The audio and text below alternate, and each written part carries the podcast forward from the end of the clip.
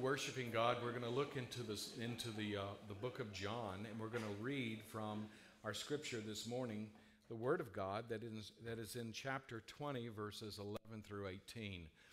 We are picking up with the story of the of the Easter season with the the witness of what people saw when Jesus was raised from the dead. And so this Sunday we're dealing with the first witness, and then there are a number of witnesses who will be coming and representing what they saw to us on that day of resurrection. And so this, this is from John's gospel, and he's recorded it for us that we might hear him talk about Jesus and put our faith and our trust in the Lord. Hear now the word of God. Now Mary stood outside the tomb crying. As she wept, she bent over to look into the tomb and saw two, saw two angels in white seated where Jesus' body had been, one at the head and the other at the foot. And they asked her, Woman, why are you crying? They've taken my Lord away, she said, and, and I don't know where they have put him. At this, she turned around and saw Jesus standing there but she did not realize that it was Jesus. And he asked her, Woman, why are you crying?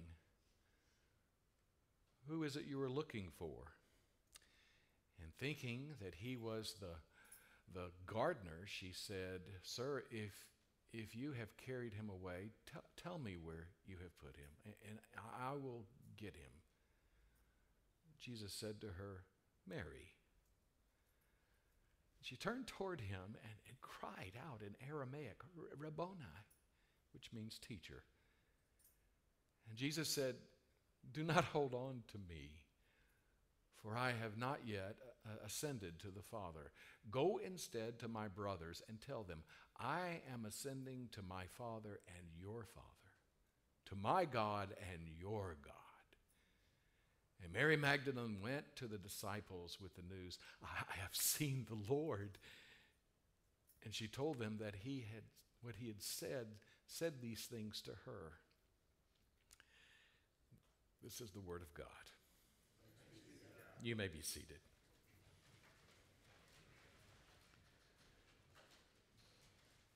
One of the things that is amazing to me in the times that we live is, is how people who uh, who are been given positions of authority to speak about God, uh, specifically in higher educational institutions of our land, are basically people who no longer believe in the resurrection of Christ or in Christ Himself as the Son of God.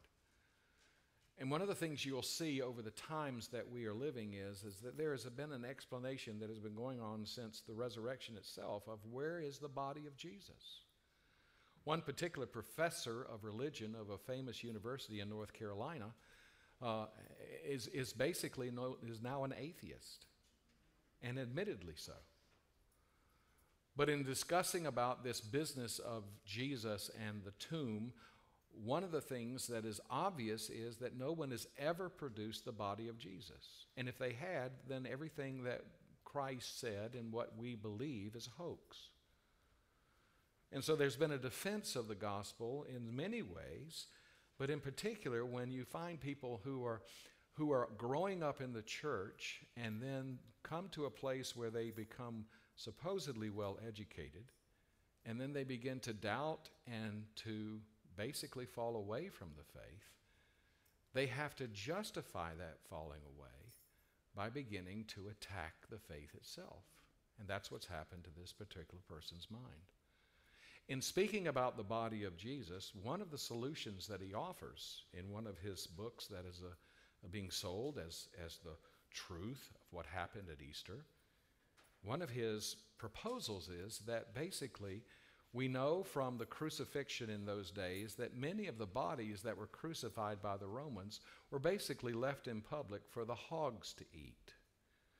And so he surmises that most probably what happened to Jesus' body after the crucifixion is that it was fed to the hogs. And that the disciples hid, the, hid this particular item so that they, they could further promulgate a, a false narrative among the people and somehow elevate Jesus even though he was not the Son of God. When I read such things like that, I, I find it very shocking. I find it shocking because I believe what the scriptures tell us to be true. And it's not because I'm an imbecile or don't have a mind or a thought in my, in my brain. But this particular passage this morning gives more evidence for the truthfulness of how John is reporting the, the, the, uh, the resurrection than basically anything you would find in any legal court since the time that this happened. What do I mean by that? Well, there are events that happened during the time of Jesus' burial that are particularly important historically to understand the veracity of the story being true. And one of the truths is that it was customary for women to go and gather the body and, through ceremony, prepare it for its final resting place. And that is exactly what Mary and others did. We found out earlier in this chapter that they had gone to the tomb. They had gone to the tomb to basically finish the work of burial, of wrapping Jesus' body. And when they got to the tomb, they found it open. Now, the interesting part of that is that they are women. And it's not to men that it's not to men that Jesus reveals himself, it is to a woman. Now, you're going to find some of this offensive in our day because of equal rights and the movement to give freedom to women in ways they've not had them before. But in the days that Mary Magdalene lived, women were not considered to be viable witnesses in a court of law. In other words, if you were going to substantiate a court case, you would, well, the last person you would call would be a woman. Because in those days, I guess they felt that women were not trustworthy in recalling the actual facts of the resurrection or any other kind of legal matter. But here, God, in His great infinite wisdom, has done something that really would surprise many people. And so, in looking at the first witness this morning, there are some things that we need to cover uh, concerning this witness of Mary, who was from Magdala. Since being the first witness, here's what we find we find the who, the what, and the where. What do I mean by that? Well, very quickly, if you go back to the text, you will see that she is called Mary Magdalene, which is derived from a town called Magdala. It's a town on the western side of Galilee. It wasn't far from where Peter and John and the rest of them grew up. In fact, you would say it's like Denver.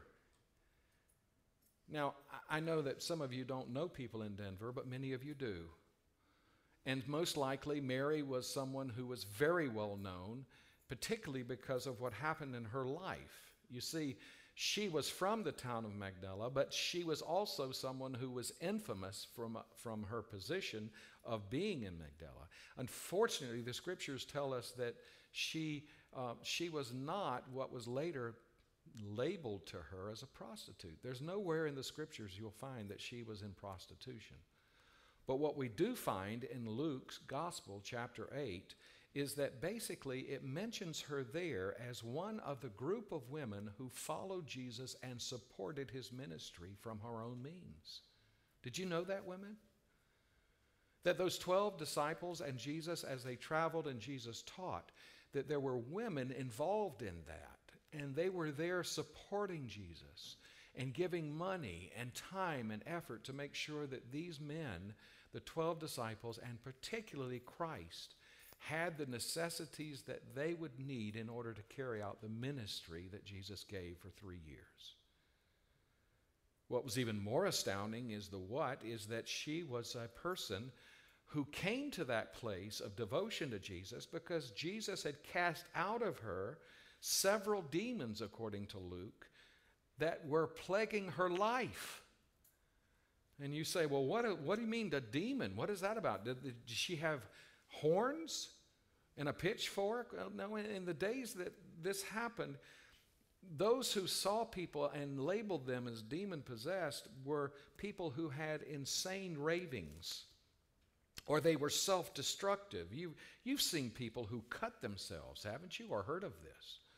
Uh, you, there are also there's other antisocial behavior. Many times, those who were considered demon possessed would literally walk around nude, and they would refrain from clothing themselves. They could have seizures, dumbness, deafness, blindness. But most interestingly, they would perform or do things involuntarily and being led by some evil spirit in their lives. You know what I think? I think what happened in that church in Tennessee was demonic. And the woman who did that needed the grace of God in her life because what she did was indeed influenced by a demonic spirit.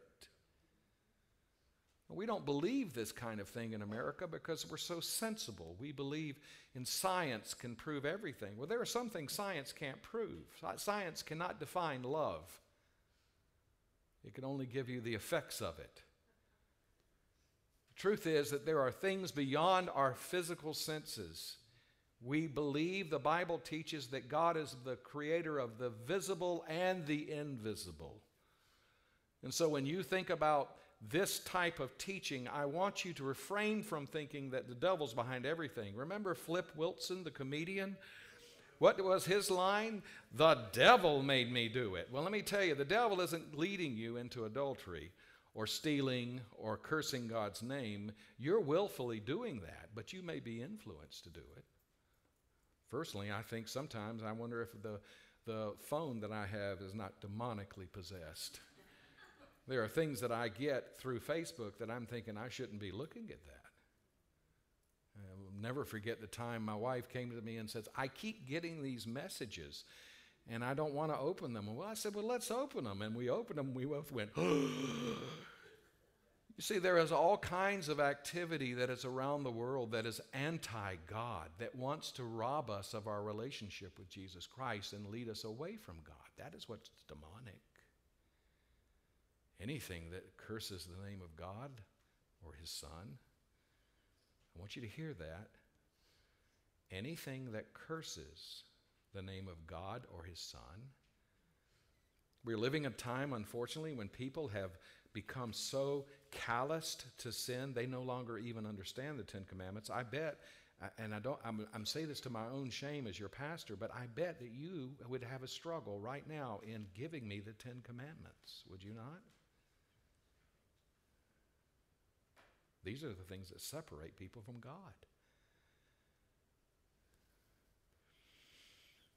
Well, where am I going with all this? Well, Mary's Mary's testimony is powerful. Because she is someone who had been delivered from darkness. She was under the influence of an anti God attitude a, a, and a devotion to a life that was not seeking God and she was enveloped by it in such a way that she was possessed. And that is what the Bible tells us is the darkness of sin. That when Adam and Eve fell from God, they were expelled from the garden. Why? Because they were wicked. You don't hear that word much these days, do you? Wicked. Unless some teenager is trying to say something that looks really fun to do. Man, that's wicked. Right? I still laugh at the advertisements in our day, how, how even Duncan Hines, for the longest time, would advertise their cakes, you know, their, their, their mixes. And on the box it would say, sinfully delicious. Well, let me ask you, which would you choose? One that's sinfully delicious or one that righteously leads you in not having any fun? See, that's the way the world paints life. You, however, have been called to a different way of living, haven't you? That's why John writes this. He wants us to understand that Mary was one of those people who used to live differently. And when she came to experience Christ and his teaching and how he delivered her from the things that once held her away from God, she found out that actually God loved her and that she could have a relationship with him. In fact, it, it so enamored her life that we are told in Luke 8 that she followed Jesus and his disciples from town to town to town, helping them in every way that she could. She followed him to Jerusalem when he went into the city on Palm Sunday. She even, when the disciples fled Jesus in the garden, followed him as he was led after being arrested back to Jerusalem. That's devotion. And the most amazing thing in Mark chapter 15, she is at the cross, watching him die, and undoubtedly filled with tremendous emotions. How could anyone crucify this man who had delivered me from the things that I had done to destroy myself? Can't you feel the emotion as she would stand there gazing at the cross, watching someone who loved her when no one else did and delivered her from something she could not deliver herself from, was hanging there bleeding and dying with no uh, discernible reason. But then on the day when she was dealing with her grief with other women and came to the tomb, she found it open. And to her shock, she immediately assumed that Jesus' body was stolen. Well, she went back to the disciples and she told them. The tomb is open. Remember the story?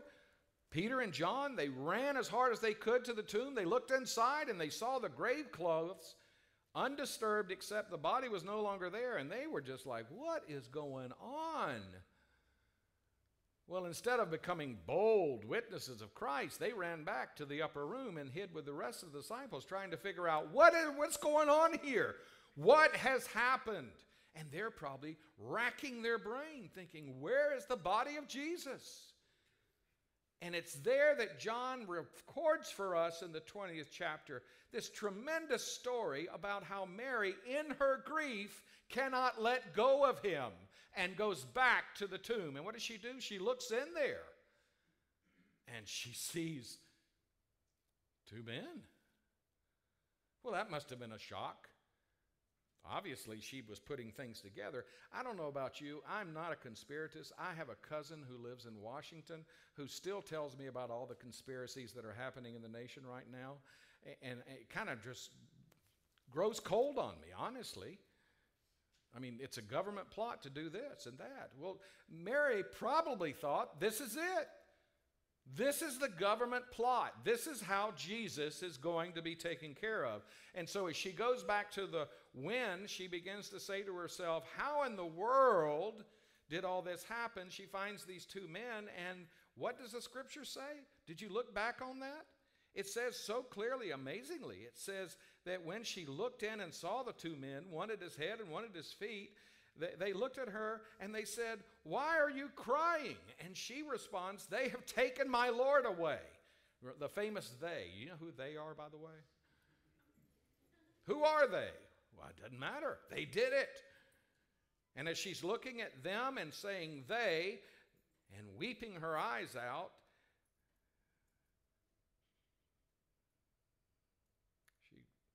moment of pathos says, I, I don't know where they have put him.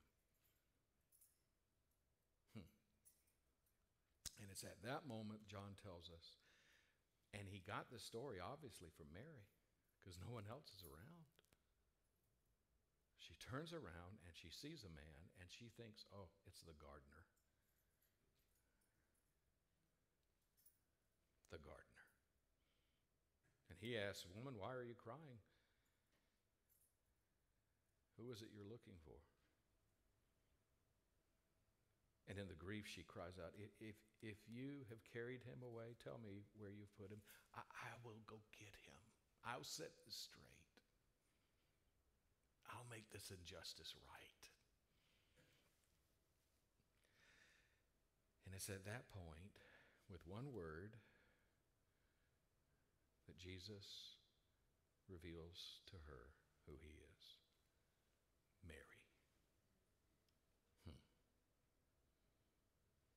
she think that maybe she just went, Oh, Jesus, how are you? No. No, no, no, no, no. She cried out, Rabboni. You think she just stood there?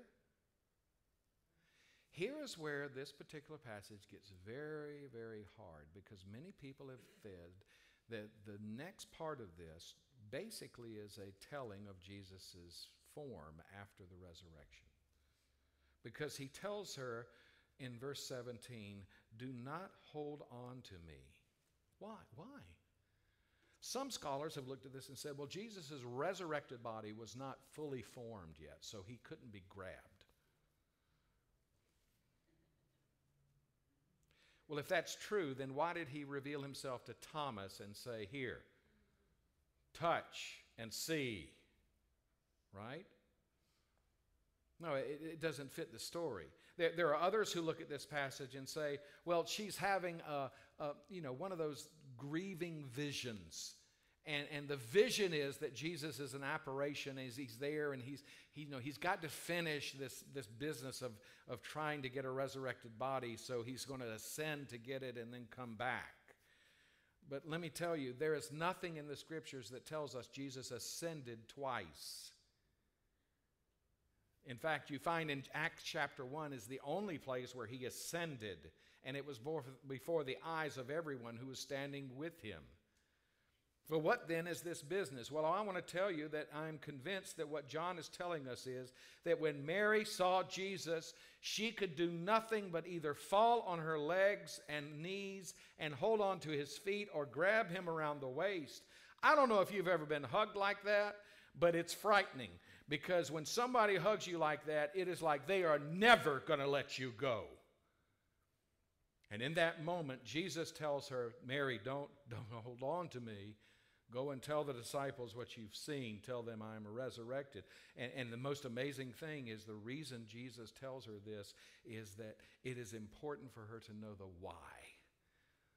Why must she let him go? Here's the truth of what the resurrection teaches us concerning Jesus. Jesus is not the same person he was in his earthly ministry, though he is the same person. What do I mean by that? He is now a different thing. This is what Paul talks about in, in Corinthians. He talks about the resurrected body. Personally, I'm putting in an order for hair. I don't know about you, but I'd like to have enough to, to kind of comb through. But, but that's just a joke.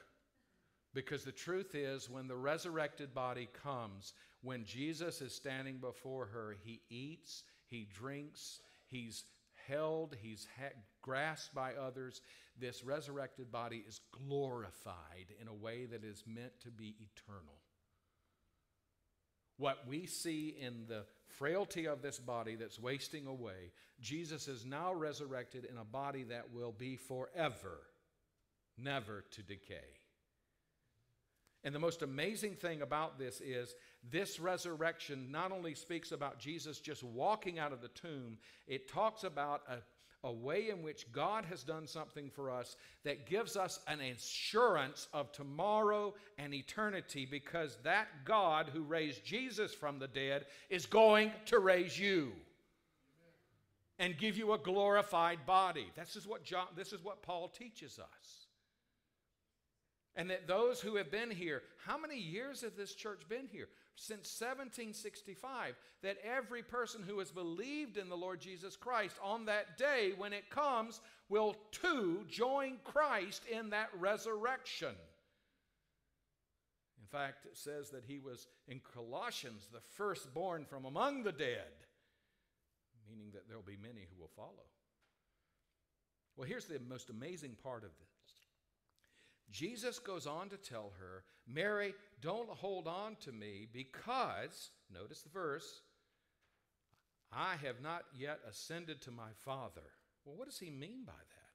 Well, it, it's amazing when you think about the ascension because you can't separate it from the resurrection, though it happened 40 days later after the resurrection. If you go to Acts 1, you will see that, that Luke records for us there that Jesus had been raised from the dead, according to Acts 2:36, he says that God has made him both Lord and Christ. This was the first sermon that Peter, Peter preached.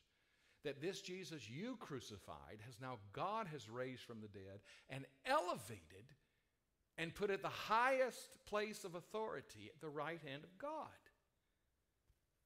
But in that elevation, Jesus wasn't an apparition.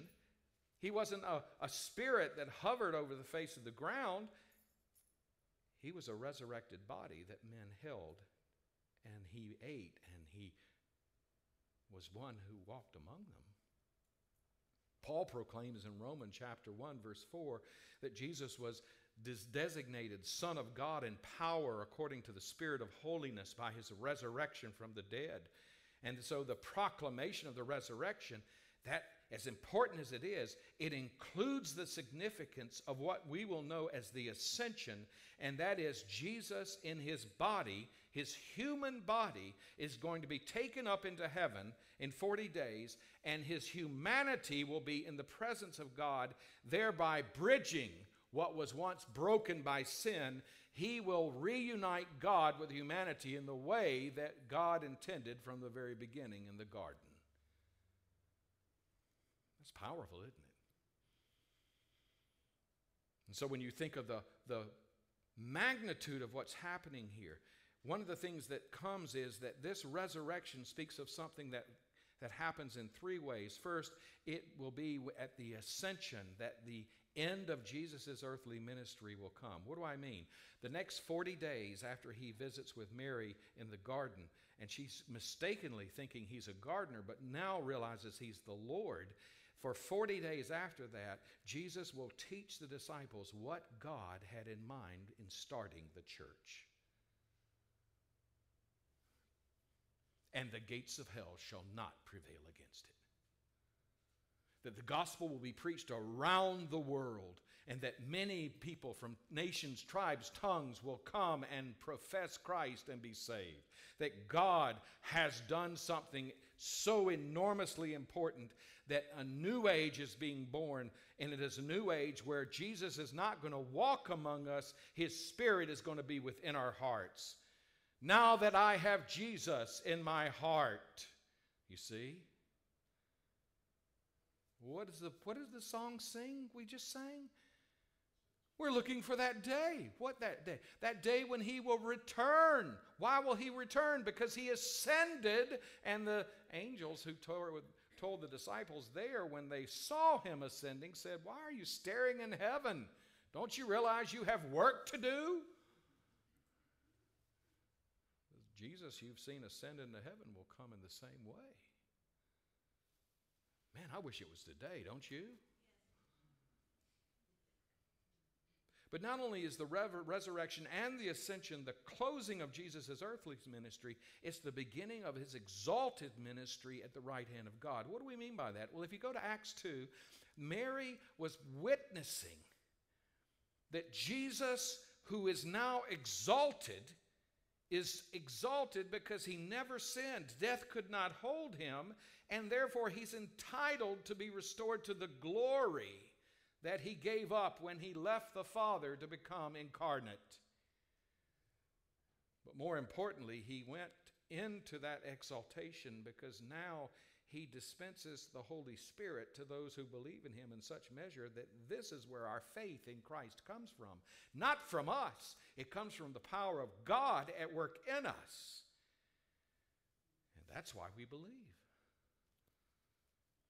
But thirdly and finally, this morning, it releases that power of God, that same power that it was at work in raising Jesus from the dead. As we go out and proclaim the gospel, that same power that raised Christ from the dead is raising dead people lost in sin and giving them new life through hearing the gospel. You got children who don't know who don't know God? Their only hope is the gospel. Their only hope. And they know it.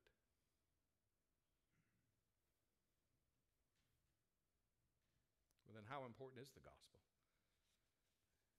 My friends, if we of a church have forgotten the gospel, or if we decide we're not going to focus on the gospel, or if some reason we're not going to emphasize the gospel, we need to close the doors and never come back. Why? Because if Christ is raised from the dead, he is also ascended into heaven, and all authority and power has been given unto him. And what does he say? Go and make disciples. I was talking with a young a woman years ago who was asking me, Well, why in the world are you coming from South Carolina to a seminary in Massachusetts? What's wrong with you?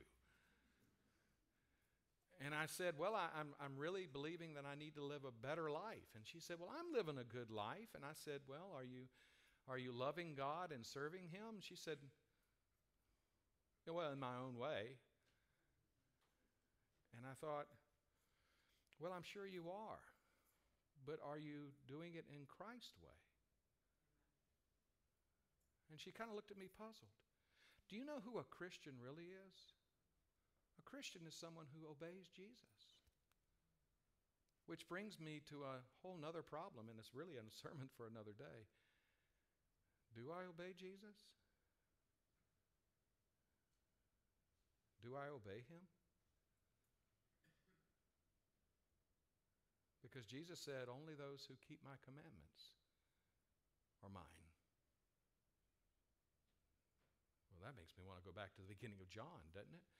Look through it very carefully and say, What has Jesus commanded me? What has Jesus commanded me?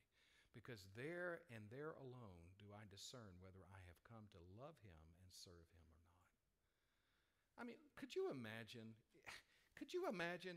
Mary's just grabbing onto him and he says, Mary, let me go and go and tell the brothers that I'm resurrected. And she said, Well, Lord, I, I might do that tomorrow. Maybe, maybe next month, you know. I, I just want to stay here and be with you. That's silly, isn't it? Well, that's the problem we're facing in the church today, my friends, honestly. I struggle with it in my own life. If I truly believe that Christ was raised from the dead, then I have to believe he was ex- exalted and ascended into heaven. And the real question of my life today is do I love him? And do I keep his commandments? And when we don't, the world has reason to make fun of us.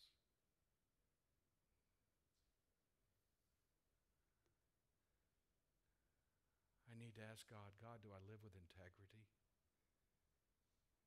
Help me to do so. Well, that's why this table has been set for you. So that you might come to the Lord and deal with Him honestly. Because this table's been set for sinners like us who desperately want to know Jesus. And His presence is available to you this morning. He's been speaking to you already, hasn't He? Let's pray.